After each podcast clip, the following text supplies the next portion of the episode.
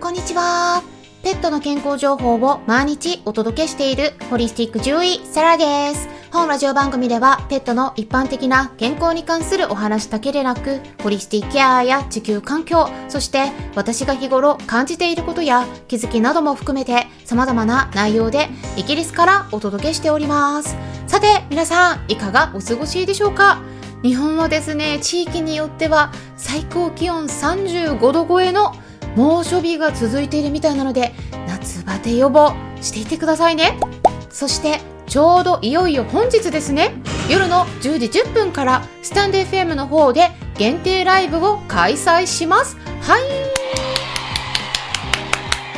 はいということでメンバーさんだけが参加できる限定ライブなんですが今メンバーさんでなくても今日メンバーになっていただいたらすぐに限定ライブの方に参加できるようになるし過去の限定配信の内容も最後まで全部聞くことができるようになりますのでぜひぜひお気軽にご参加いただければと思います。で今回の限定ライブでも参加してくださっている皆さんからのコメントを拾いながら質問に回答していったりあとはすでにレターの方もいただいておりますのでそちらへの回答もしていければと考えております。やっぱりですねこの夏の時期の対策とか虫除け対策に関するお話ですね。メンバーさんと一緒にどんな対策をしているのかお話しするような感じで限定ライブではみんなで楽しくワイワイやっていますのでメンバーでもまだ参加したことがないどうしようかなって迷っている方がいらっしゃったらぜひお気軽にご参加いただければと思います。でちなみにですね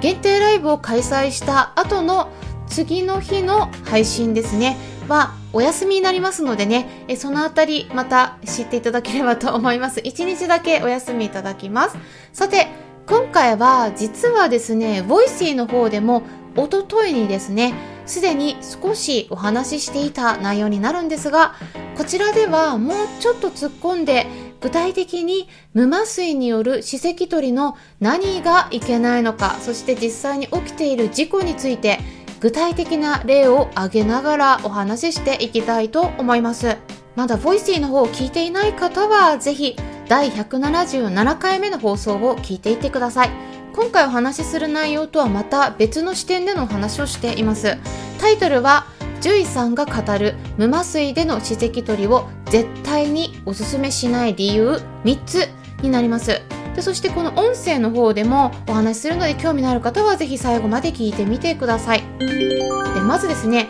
今すでに結論お伝えしたんですが無麻酔での歯石取りは絶対に絶対におすすめしません。っていうか本当にですねちょっときつい言葉使いますと拷問みたいなことをね知ってるにもかかわらず誰もですねワンちゃん本人の痛みに気づいてあげられていないということなんですよ。もちろんですね施術を行っている人は善意だったり良かれと思ってやってることだと思うんですがまずですねワンちゃんがなぜそんなに嫌がる子が多いのかというのを考えてみていただきたいんですね。例えばですね皆さんは歯医者さんに行ったことはありますか？でそこで横になって口を開けて器具が歯に当たった時に、虫歯があったりすると痛いって思うし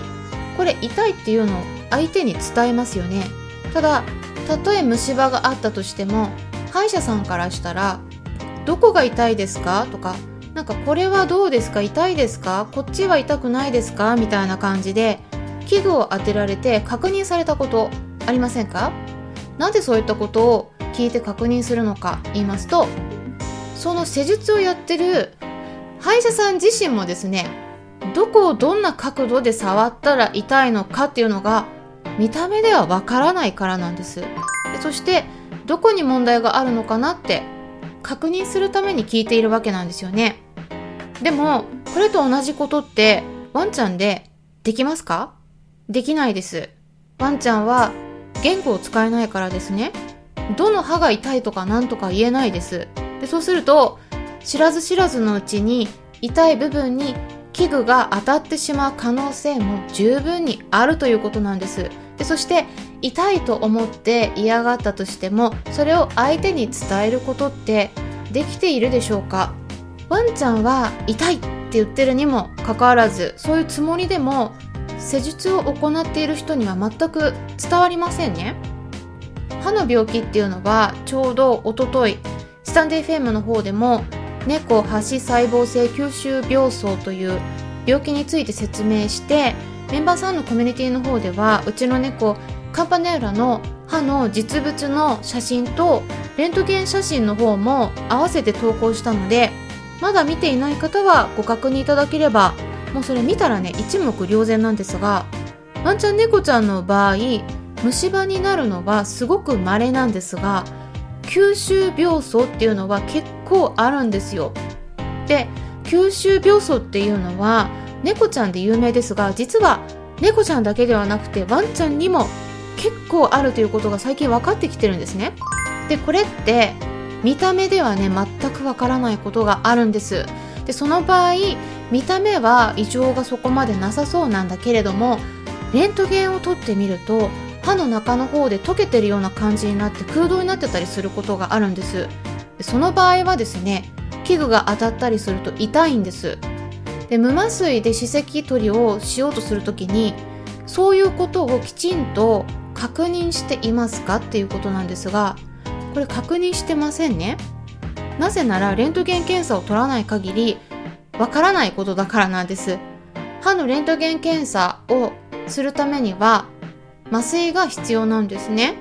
で結局無麻酔では確認が難しいんです。もちろんねじっとしてれば取ることはできても多少ブレるんですね。そうするときちんと確認ができません。っていうことは歯に器具が当たった時にもしかしたら痛みを感じてるかもしれないにもかかわらずそれを確認しないまま器具を当てて歯石取りするなんていうことは本当にめちゃくちゃ怖いことなんですね。なので私は無麻酔で歯石取りをするっていうのはもうね動物福祉にも完全に反してることだし痛いって言ってるにもかかわらず気づいてもらえずに処置をされているワンちゃんはねかわいそうだなって思います。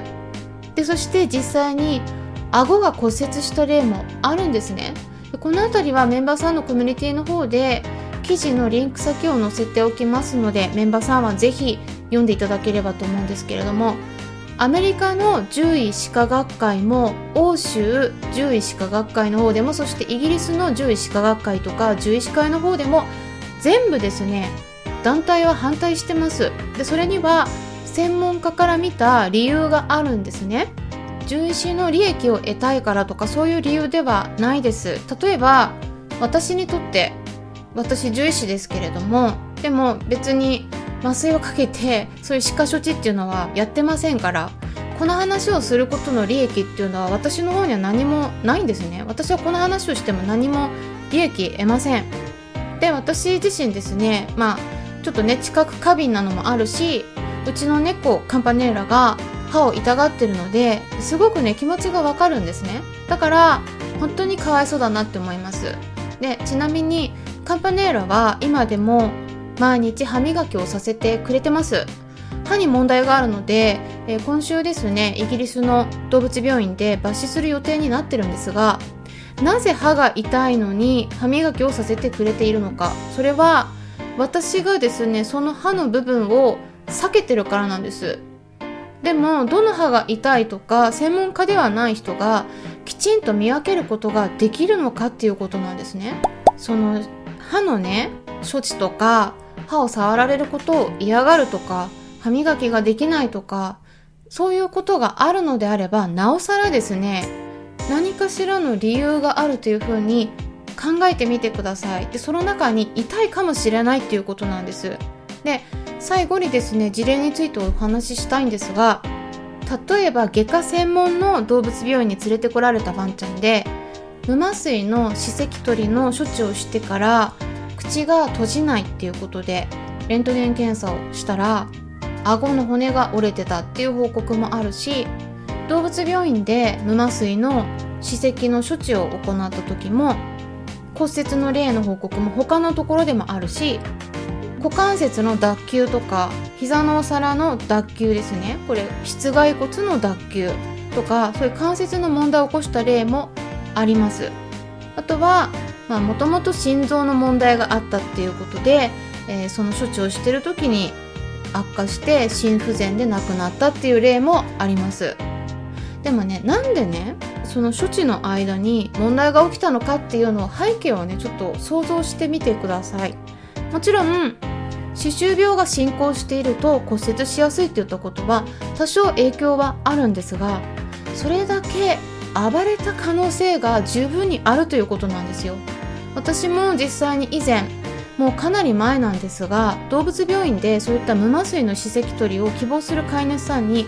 行ってたこともあるんですね。それはその動物病院の勤めてたところの方針なのでそれに従ってやってたんですけれども結構ね嫌がるし口の中って他の処置と違って口を開けたままにさせるってねすごく難しいんですね。優しくやるって言っても歯に問題がある時は器具が当たっただけで痛いので皆さんも歯医者さんに行った時に痛かったことのある方はぜひ思い出してみてください。ギャーって泣き叫ぶような痛みではないですよね。でもキーンっていう痛みですよね。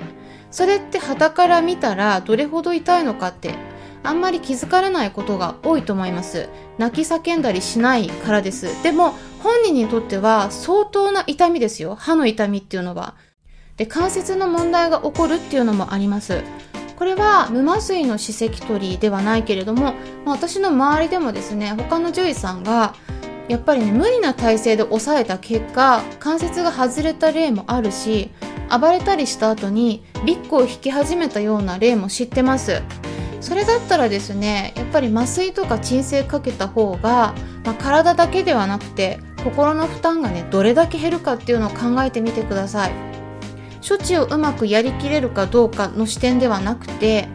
その子にどんな体験をさせるのか飼い主さんが見ていないから気づかれてないことも多いと思うし良かれと思ってやってあげているっていうことだとは思うんですが無麻酔の歯石取りって専門的に見ても歯石を取るだけって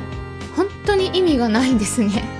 あの歯石自体はね別に悪くないんです。うん、それではなくて歯茎の周りに集まってきている細菌が悪さをしているのでそこをですねきれいに水をかけて洗浄して流していかないと歯石だけ取っても見た目きれいになって満足してるだけで獣医歯科としては全く意味をなさないんですね。歯石だけ取っても。さらに気をつけないと暴れた時に傷を作って余計に細菌を植え付けることもあるのでもうね全くメリットもなくもうワンちゃんにただただ 恐怖を味合わせる無麻酔での歯石取りっていうのはね本当に気をつけていただきたいなって思って改めてこちらの場でも実際に起こった事故に関する情報も含めてお話ししていきました。今回この音声を聞いてくださった皆さんにとって参考にしてもらえたら嬉しいですこれからもためになる情報を発信していきますので、よろしければいいねボタンのクリックを押していただいたり、フォローしてくださると嬉しいですし、もしも周りにこういった私がお届けしている情報に興味のありそうな方がいらっしゃったら、紹介してもらえたらさらに嬉しいです。いつも私の Twitter の方をリツイートしてくださったり、Instagram の方でもいいねボタンを押してくださったり、紹介してくださってる方々、本当にありがとうございます。今晩の限定ライブの方も楽しみにしていただけたらなと思います。それではまたお会いしましょう。ホリスティック獣医、サラでした。